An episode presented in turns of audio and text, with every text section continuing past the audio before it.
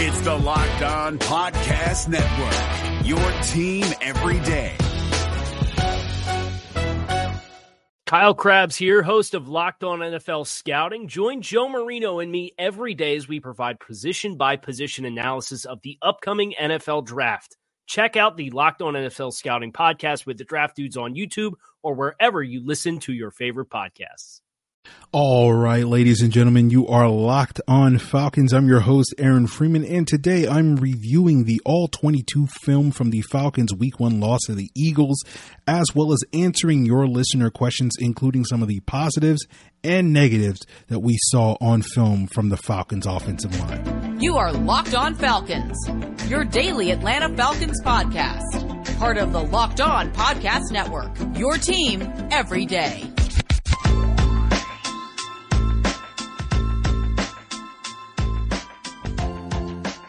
So, guys, you know me. I'm Aaron Freeman. Been covering the Falcons for many years, formerly at FalcFans.com, RIP. Still going strong, however, on Twitter at FalcFans. Still putting up content over at the Falcoholic, and of course, the host of this world renowned Locked On Falcons podcast, your daily Atlanta Falcons podcast, right here on the Locked On Podcast Network, your team every day. And today's episode is our All 22 film review. Yes, I did get my hands on some of that black market All 22 and so I will give you some of my thoughts, specifically talking about how much the team's schemes on both sides of the ball changed uh, in week one compared to previous years. We'll answer some listener questions that include why the Falcons were so successful early in the game and moving the ball and why that stopped. We'll talk about the return of the Dirty Birds moniker and what we should read into that. I'll also answer a listener question on whether or not the root of the Falcons' blocking issues is that they have the wrong scheme and also answering a question on whether or not the Falcons messed up by drafting safety Richie Grant in round two instead of an offensive lineman. But speaking of what the Falcons did in the draft and what the Falcons and other teams should do in the draft, I want to let you guys know that the Locked On NFL Draft podcast relaunches next Monday on September 20th with brand new hosts. Trevor and Ben moved on to bigger and better opportunities, but we got Eric Crocker as well as Ryan Tracy. Eric's giving you the scouting. Ryan's bringing the analytics, and you can follow the Locked On NFL Draft podcast on YouTube, the Odyssey app, or wherever you get your podcast. So, with that being said, let's jump into sort of my general overview of watching the film, uh, getting my hands on some of that black market, all 22, watching the Falcons offense in the first three quarters, the Falcons defense in the first half of the game. And to be honest with you, I didn't have any sort of particularly profound insights into some of the things I saw in the film. I think pretty much anybody who watched the game saw the main issues that the Falcons had. It was, you know, centered on the Falcons' inability, particularly on offense. Um, you know, that held back their offense in a lot of ways. Their passing game really struggled to function because that unit couldn't hold up really at all in pass protection. Their running game, despite its hot start, and we'll get into this why they had such a promising start later on the episode, really couldn't sustain itself beyond the first quarter. And you know, obviously, you're not going to be able to able to have a functional offense if your offensive line plays as poorly as the Falcons did. But at the same time, one of the things I did that stood out to me was sort of Arthur Smith's play calling and his game planning and it was largely dependent on the offensive line being able to execute. And some might term that as a vanilla version of a game plan or, or play calling. And we did see a high degree of play action passing, which is a good thing. But the Falcons really failed to do much of anything with it. Bryant was uh, charted with having 44 yards passing off of play action according to Pro Football Focus, and 16 of those yards came on the very first snap of the game on a throw to Calvin Ridley. Ryan had 10 more passes 10 more play action passes thereafter and only gained 28 yards. And that number should be somewhere in the hundreds. So you're talking about easily, you know, 80 plus yards that the Falcons left on the field, uh, largely thanks to their offensive line not being able to hold up in those situations and Matt Ryan missing throws, throwing checkdowns in those situations.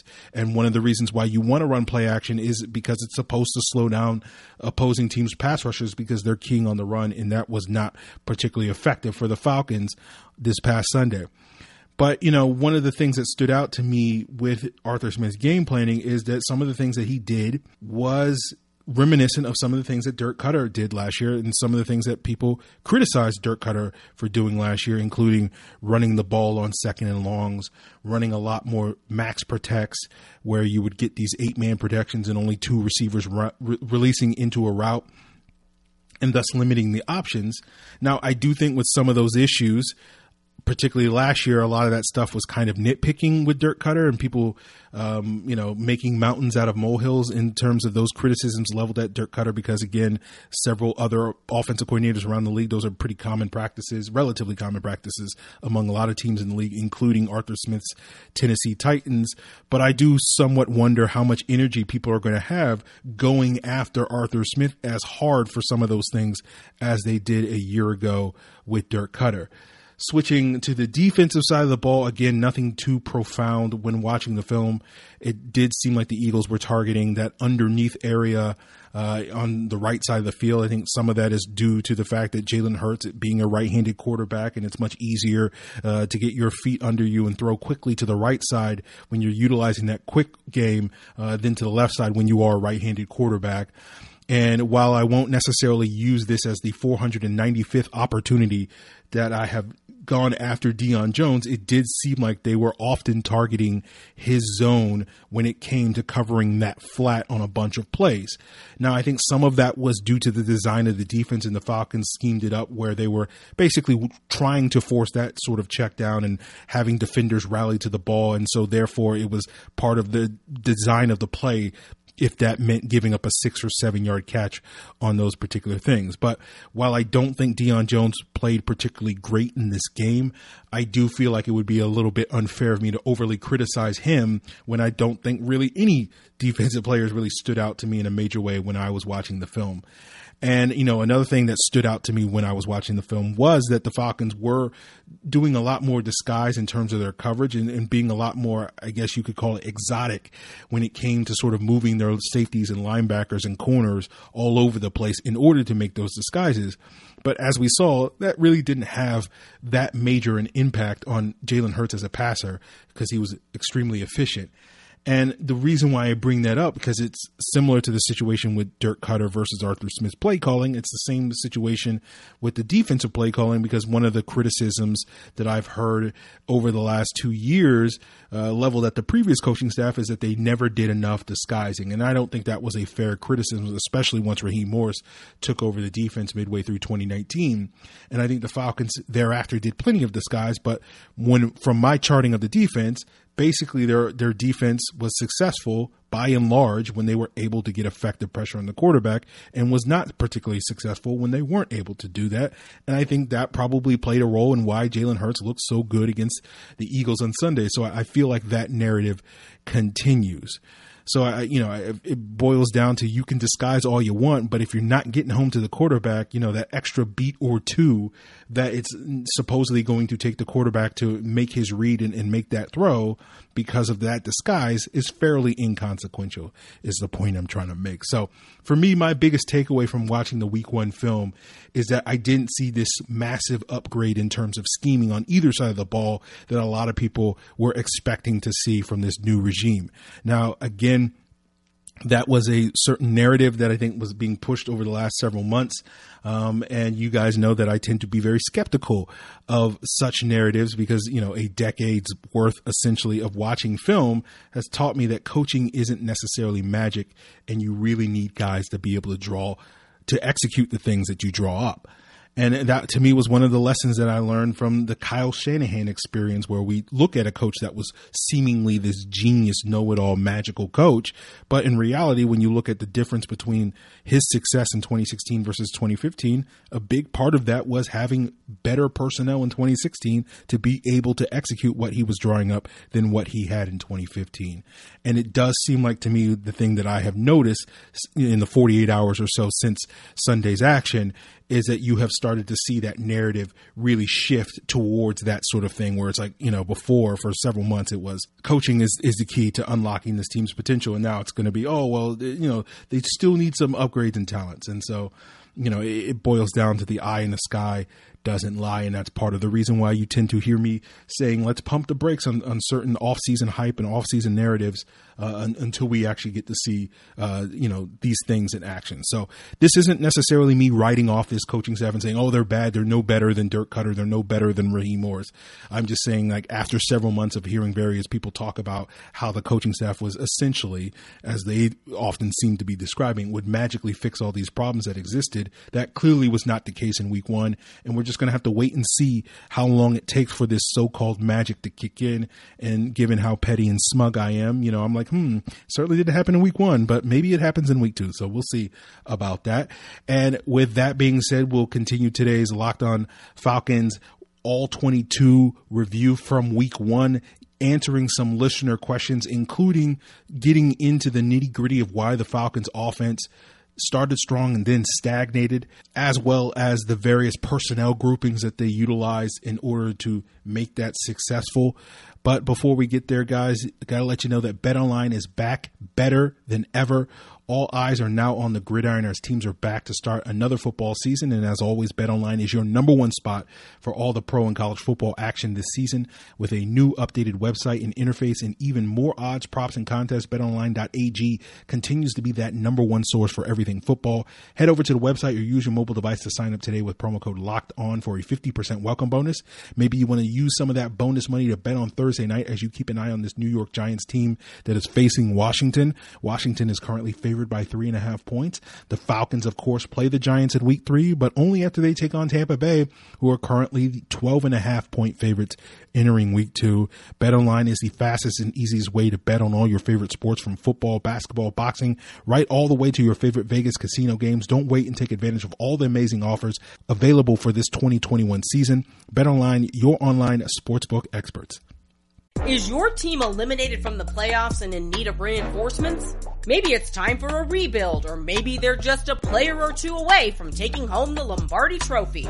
Either way, join Keith Sanchez and Damian Parson for Mock Draft Monday on the Locked On NFL Draft Podcast. They'll tell you which college football stars your team will be taking in the 2024 NFL Draft. Check out Mock Draft Monday on the Locked On NFL Draft Podcast part of the Locked On Podcast Network. Your team every day. So our first question comes from for Falk's sake at Falk's sake on Twitter. He asks, Atlanta's offense had the most diverse personnel groupings of any team in week one. Could this explain some of the pre-snap penalties since Arthur Smith wouldn't likely have shown those looks in preseason?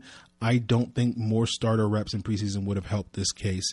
In this case, also, if Jalen Mayfield is so bad, how do we account for the success of Atlanta's first quarter offense? Could it be a lack of balance due to game situations, early down penalties, and playing from behind put them in a must pass situation? Thanks. So I would be skeptical of the whole penalties things because when you look at who was committing the pre-snap penalties, you had an illegal formation on Kyle Pitts, you had a false start on Drew Dalman, you had two false starts from Jalen Mayfield, and you had an illegal formation from Marlon Davidson. What do all these players have in common? They're all young, relatively inexperienced players. So I think it's probably easier to chalk this up to young players making mental mistakes than it is to sort of say that differing personnel groupings were the cause of it and they weren't necessarily prepared for it or whatever. That feels like an unnecessary step that you don't necessarily need to make. As for the Falcons' first quarter success, I think a lot of it was the Falcons taking advantage of the Eagles' relatively light boxes, stemming from the Eagles' decision to deploy a lot of cover two uh, coverages and, and, zone stuff under defensive coordinator Jonathan Gannon, who comes from that Colt staff that Matt Eberflus highly utilizes uh, that cover two look on defense from Indianapolis. Of course, Nick Sirianni comes from that Colt staff as well. So, in terms of what Falksake is referring to in terms of diverse personnel, comes from something that Josh Kendall of the Athletic tweeted on Monday. He said the Falcons were the only team in the NFL to run double-digit snaps out of four personnel groupings in Week One so far: 17 and 11 personnel, 19 and 12 personnel, 11 and 21 personnel, 12 and 22 personnel. The rest of the league ran 22 total snaps out of 22 personnel, and I think a lot of their rushing success was owed to running out of a lot of that 12, 21 21 and, and 22 personnel. And for those that don't know, those numbers refer to the number of running backs and tight ends on the field. So 12 personnel is one running back and two tight ends. 21 is two running backs and one tight end. 22 is two running backs, two tight ends. And with that second running back often being a fullback, although there was a couple plays uh, essentially on that first drive where Cordarrelle Patterson was essentially functioning as the second running back. But to be technical, because a lot of this is difficult to count, because, you know, I wonder if Josh's numbers are counting certain 12 personnel groupings that were technically 13 personnel, where the Falcons had three tight ends, because Kyle Pitts on those particular instances was split out wide in the slot and basically functioning as no different than a wide receiver in those situations. So, what happens when you have those personnel groupings is that you're getting seven or even eight blockers, right? With um, 12 or 21 personnel, you're getting the five offensive linemen plus a fullback plus the tight ends. With 22 personnel, you're getting eight blockers, the two running or the fullback and the two tight ends, in addition to the five offensive linemen. And what happened was Philadelphia was consistently presenting seven man boxes due to their cover two front. And in those situations, when you have seven or eight blockers, if you can get a hat on a hat, you're going to generally have a lot of success running the football. And this is one of the reasons why the cover three defense has been so in vogue over the last decade in the NFL because it kind of has that balance that you can get the ability to defend the deep ball with three deep defenders, but you also are allowed to drop one of those secondary players into the box as that eighth run defender, which traditionally was a strong safety like a Keanu Neal on those early downs that can help you stop the run. And you don't necessarily have that option when you play a cover two, where you have two deep safeties, and oftentimes you're dropping one of your linebackers deep, at least in coverage situations, uh, to cover that deep middle third. And so you can tend to present soft boxes. Now, one of the things that that you've seen a quote unquote innovation from people like Brandon Staley last year with the Rams is they essentially play that split safety coverage, that cover two type of looks and cover four and whatnot. And they essentially don't really care that much about stopping the run because they're basically, you know, focused on not giving up the pass plays, which is where offenses are generally bread and buttered as well as relying heavily on their disruptive defensive line to sort of take care of the business of stopping the run up front rather than bringing in extra numbers. But generally speaking, rushing success in the NFL is about the offense and or defense's ability to execute on those plays and often their ability to get favorable number situations, right? It's about how many defenders can the defense get in the box so that you can't get a hat on the hat. How many, uh, you know, blockers can you get on an offense side of perspective on things and so that you can get a hat on a hat and then basically your running back is is 10 15 yards down the field before he has to worry about a defender because everybody's blocked up. So for the Falcons, I think early in the game that worked into their favor, of course, until they got into the red zone because it becomes a little bit harder to get that numbers advantage once the field gets condensed. And then often you're much more relying on your offensive line executing their individual blocks than really getting that numbers advantage from the extra blockers from a fullback and tight end and whatnot. And it's easier for, you know, you have a lot more players playing closer to the line of scrimmage. So those safeties aren't deep. They're not 15, 20 yards down the field. They're like five, you know, the 10 yards off the ball. And so they can fill against the run much easier. And I think also, in addition to that, as the game wore on, the Eagles defensive line was able to assert themselves more in those types of red zone situations, as well as later in the game in quarters two, three, and four to sort of negate those individual matchups, going back to what we talked about the Rams doing uh, and negating that numbers advantage that the Falcons have. So going back to your question about Jalen Mayfield specifically, his run blocking graded out well for Pro Football Focus. Rewatching the film, you know, I'm not going to sit here and say he was great as a run blocker, but he certainly wasn't poor. And when it came to executing his assignments, I think for the most part he was doing that. When I was watching the game and looking at all the blown blocks that guys were having, I saw a lot more Jake Matthews, Chris Lindstrom, and Kaleb McGary blowing blocks than I did Jalen Mayfield and Matt Hennessy. And so I think that's reflective in their Pro Football Focus grades, which is why Mayfield and Hennessy graded out better as run blockers than those other three guys. So if you want to put a positive spin on those guys' performances, where I think you can say, you know, Mayfield and Hennessy, in addition to Kaleb McGary, had the most difficulties in pass protection, at least with Mayfield and Hennessy, they were able to I won't say balance things off, but at least give you some positives as run blockers. But as you know, part of the issue that the Falcons dealt with in this game stemmed from their inability to hold up in pass protection, really in any circumstances, as I mentioned earlier in the episode. And it's, you know, whether they're running play action, whether they're running a straight drop back passing game.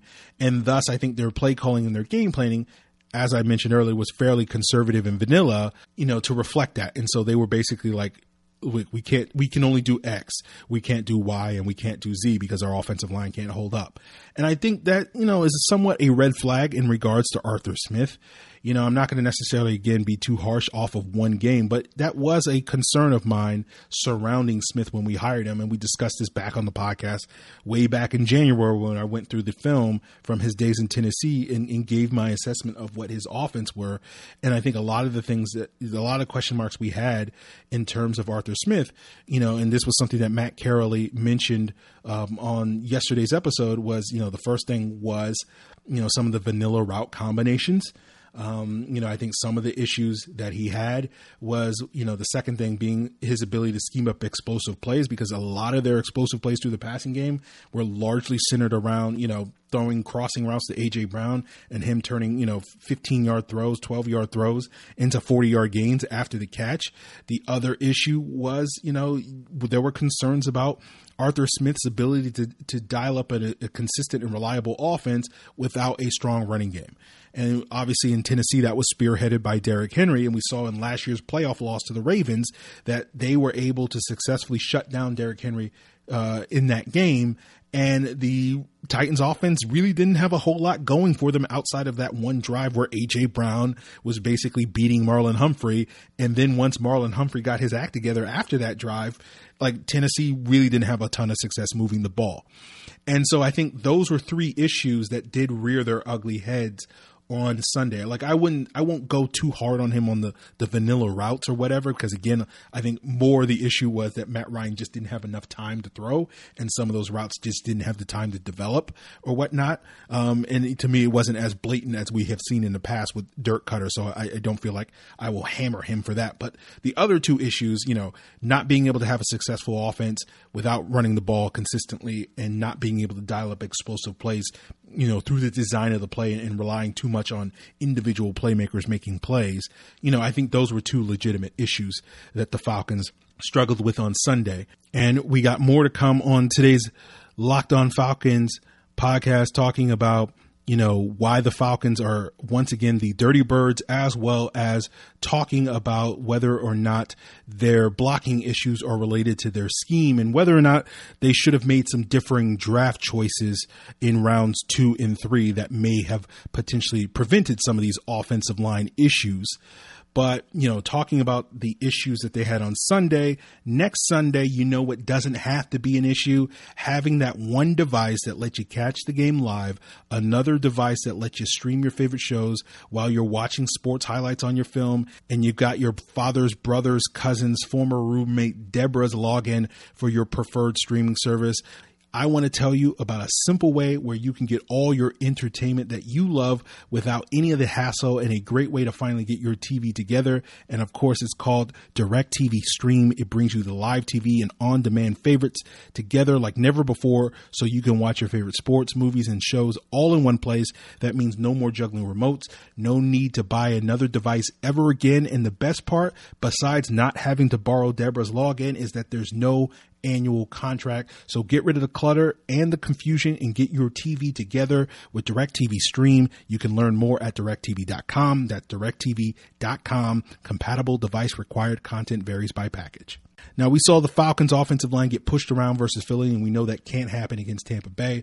So I'm thinking that these guys could use a little bit more protein, and Built Bar can provide it, and they can do so without having to sacrifice flavor. Built Bars, of course, are the best tasting protein bar, and they have 11 delicious flavors. I feel like Jake Matthews might be a peanut butter brownie type of guy. Chris Lindstrom likes strawberry. Jalen Mayfield probably rocks with cookies and cream. Matt Hennessy likes double chocolate, and Kaleb McGary's big fan of cherry barcia.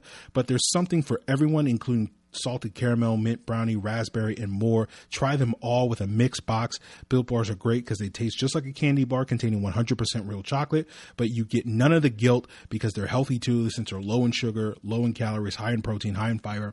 Go order some for yourself or ship them to help the guys out in Flowery Branch by heading over to the website at built.com. Use the promo code LOCK15 to get 15% off your first order. That's promo code LOCKED15 for 15% off at built.com. So our first question comes from Jim C. He sent an email saying, I would appreciate your thoughts on the Falcons once again embracing the Dirty Birds label. I think such slogans are silly in professional sports and become lucrative targets for opposing fans and players. Nothing feels better to an opposing player than to break into a lame interpretation of the Dirty Bird dance of the Dan Reeves era when he scores a touchdown in Atlanta just adds to the humiliation. Just feel that the team that spotlight a clever descriptor, remember the grit splits over talent on the team is in for a long year. What do you think? Uh, that's from Jim C. Well, you know, I feel like every team has marketing departments, which means that they create market and create and market hashtags and slogans. And so the idea that you have those eh, or that they just simply exist is a problem. You know, that doesn't really fly for me. You know, I can't necessarily speak to the humiliation either. You know, how how a player celebrates a touchdown doesn't really bother me personally. I think if you're taking player celebrations personally, I, I think you got some issues you got to work through, Jim. And again, we all got issues. I, I certainly got issues I got to work through, but it, one of them is not worrying about touchdown dances. I, I feel like if you're you know, I, I tend to get upset by the player scoring a touchdown, not how he celebrates it. As for the Dirty Bird label, you know, I don't spend a ton of energy or time worrying about various slogans, as you might say. You know, I didn't particularly like the in brotherhood slogan or label, um, but that was mostly because I thought it was extremely generic. It's not really a brand name that represents the Falcons in any meaningful way, like Rise Up or Dirty Birds does. I mean, if you're going to be generic, at least invoke something specifically about the team, like Raider Nation or Go Bucks. So, um, you know, the Dirty Bird works on that level. For me, you know, my questions about utilizing Dirty Bird are generally twofold. The first being, it kind of represents a very specific season versus an era in my eyes, that being that 98 season. And I guess my issue is while I certainly have fond memories for that specific year, I'm not necessarily nostalgic for that era of Falcons football because to me it kind of represents the Dirty Birds being linked to that one year in 1998 with Jamal Anderson and and not really being linked to the Dan Reeves era as a whole because like I kind of link it between like those early years where the Dirty Birds era with Jamal Anderson was the guy and then after once Vic arrived it became the Vic era. Now maybe that's an arbitrary distinction for me, but again I'm not particularly nostalgic over that previous era because the 98 season is like an island of goodness surrounded by a sea of mediocrity, which to me was an issue that constantly plagued the Falcons in the pre blank era.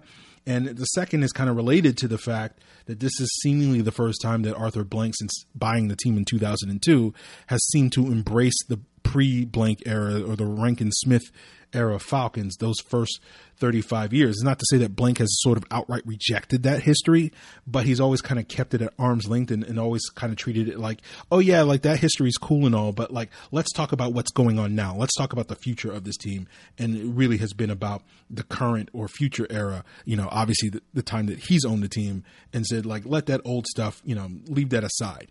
So I, I find it interesting that the team has decided to do this now of all times. And we can speculate why that is. Perhaps it's to sort of invoke the last time the team was a Super Bowl contender without actually invoking the last time the team was a Super Bowl contender for what I think is obvious reasons. So I find it interesting, but otherwise I don't really care that much. You know, I'm pretty neutral to the whole idea of hashtag dirty birds.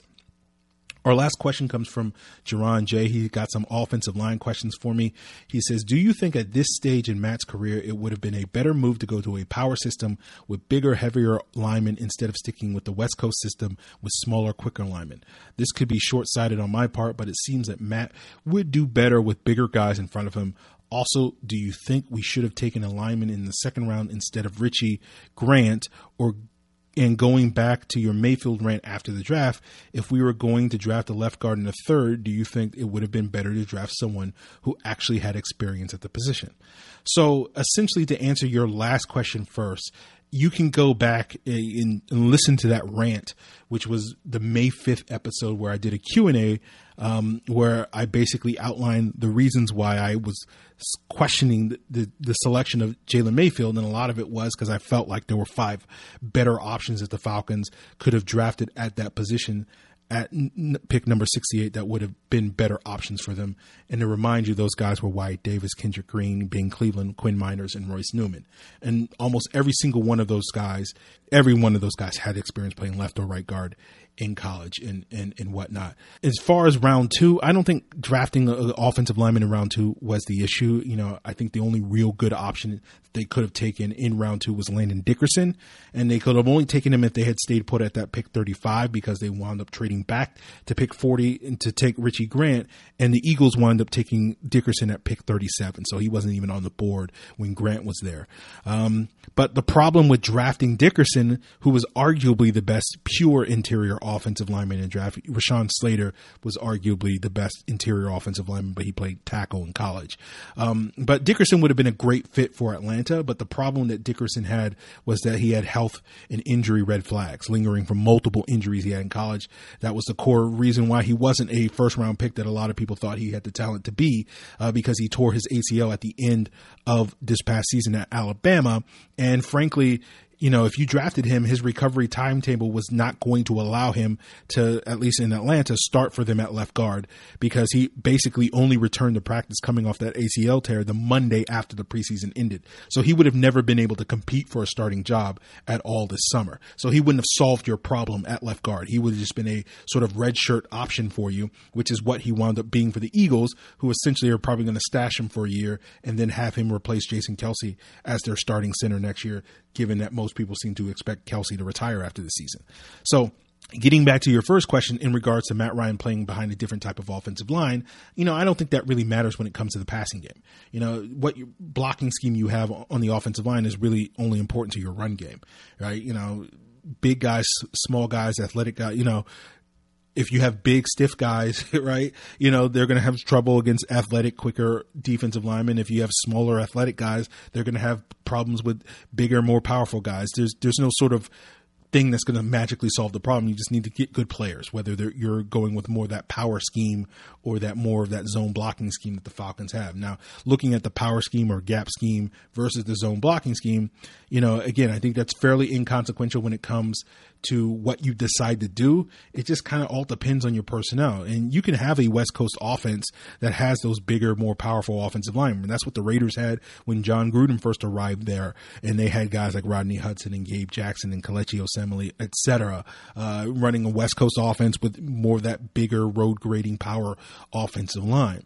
But the main reasons why the Falcons continue to run a zone blocking scheme because it best fits their personnel. Really, none of their current starters would, I think, thrive in a power scheme. It's not to say that they would be poor in that scheme, but in the majority of cases, not all the cases of their five starters, you'd be putting square pegs into round holes. And so you would have to deal with that issue by completely revamping your offensive line personnel, which is not something that you're going to be able to do overnight. And I don't see the benefit of going through multiple years of growing pains trying to completely tear down and, re- and rebuild this offensive line. That's not going to shorten your timeline with Matt Ryan, you know? And I think the the reason why you continue to integrate the outside zone scheme is it integrates seamlessly with the type of play action concepts that the Falcons under Arthur Smith want to run. You know, the easiest way of explaining it is it's easier to sell those misdirection plays off the bootlegs and rollouts off that stretch run play that is the bread and butter run play of the outside zone scheme than it is trying to sell similar stuff off of the power O, which is the bread and butter uh, run play of the gap scheme. So, long story short, I don't think the issue is the Falcons have chosen the wrong scheme to run. It's just that they don't have players good enough to run their scheme as they have chosen it. And I think that gets to the core issue that you've heard me, you know, rant about ad nauseum. People focus too much on sort of what is the scheme that's going to magically fix the thing and it not is they don't spend enough time thinking about the players that you need to execute scheme. You can run anything. I'm being somewhat hyperbolic when I say this, but you know, I'll sit here and say like you can run the triple option in the NFL and have success in it if you have the right players. You go out there get Cam Newton and Terrell Pryor as your QB one and QB two, and you could probably run the triple option pretty effectively in the NFL, right? You know, if you have the right personnel. I'm not sitting here saying you're going to win a Super Bowl doing it, but like you know, you could probably be a perennial playoff team if you had the right personnel to run it. So to me, it's not really about the scheme that you run; it's about the personnel that you have and whether or not you can coach those pers- that personnel to execute said scheme. So there you guys have it on today's week one, all 22. We we were able to get our hands on that film. And so you don't have to wait until next week to get my thoughts on the all 22. Um, and you don't have to wait next week in order to give your thoughts on who's going to win this weekend, because of course you can join the Locked On Falcons Run Your Pool. And if you're looking for a link to join our Pick'em pool this year, where you can win bragging rights as well as a free jersey, you can go to the Locked On Falcons Twitter page and find the pinned tweet and, and click on that link and go to runyourpool.com to join our Pick'em league so that you can get on this action. You might have missed this first week, but you know, certainly I messed up pretty badly picking games this first week. So you know you just got to pick a couple good ones in week two, and you already surpassed me on the on the uh, leaderboard uh, there. So uh, you know you'll get those bragging rights uh, pretty easily. But we'll we'll duck out of here by you know giving one more plug to the Locked On Bets podcast. You guys hear me talk about them every day on the podcast. That you know that when you after you go to BetOnline.ag and you're looking for bets uh, and you use that promo code Locked On, you're looking for bets to win you money. Of course, Locked On Bets is the best place to go to get those daily picks from handicapping expert Lee Sterling as well as Lee's Lock of the Day. Follow the Locked On Bets podcast brought to you by betonline.ag on the Audacy app or wherever you get your podcast. So if you guys want to send in questions for future Q and A's, of course you can do so by hitting me up at lockedonfalcons at mail.com. You can send them into the Twitter or Facebook page, which is of course Locked On Falcons. Appreciate it guys. We'll be back tomorrow with a crossover Thursday uh, featuring one of the Locked On Bucs hosts, David Harrison. Until then. Is your team eliminated from the playoffs and in need of reinforcements? Maybe it's time for a rebuild, or maybe they're just a player or two away from taking home the Lombardi Trophy. Either way, join Keith Sanchez and Damian Parson for Mock Draft Monday on the Locked On NFL Draft Podcast. They'll tell you which college football stars your team will be taking in the 2024 NFL Draft.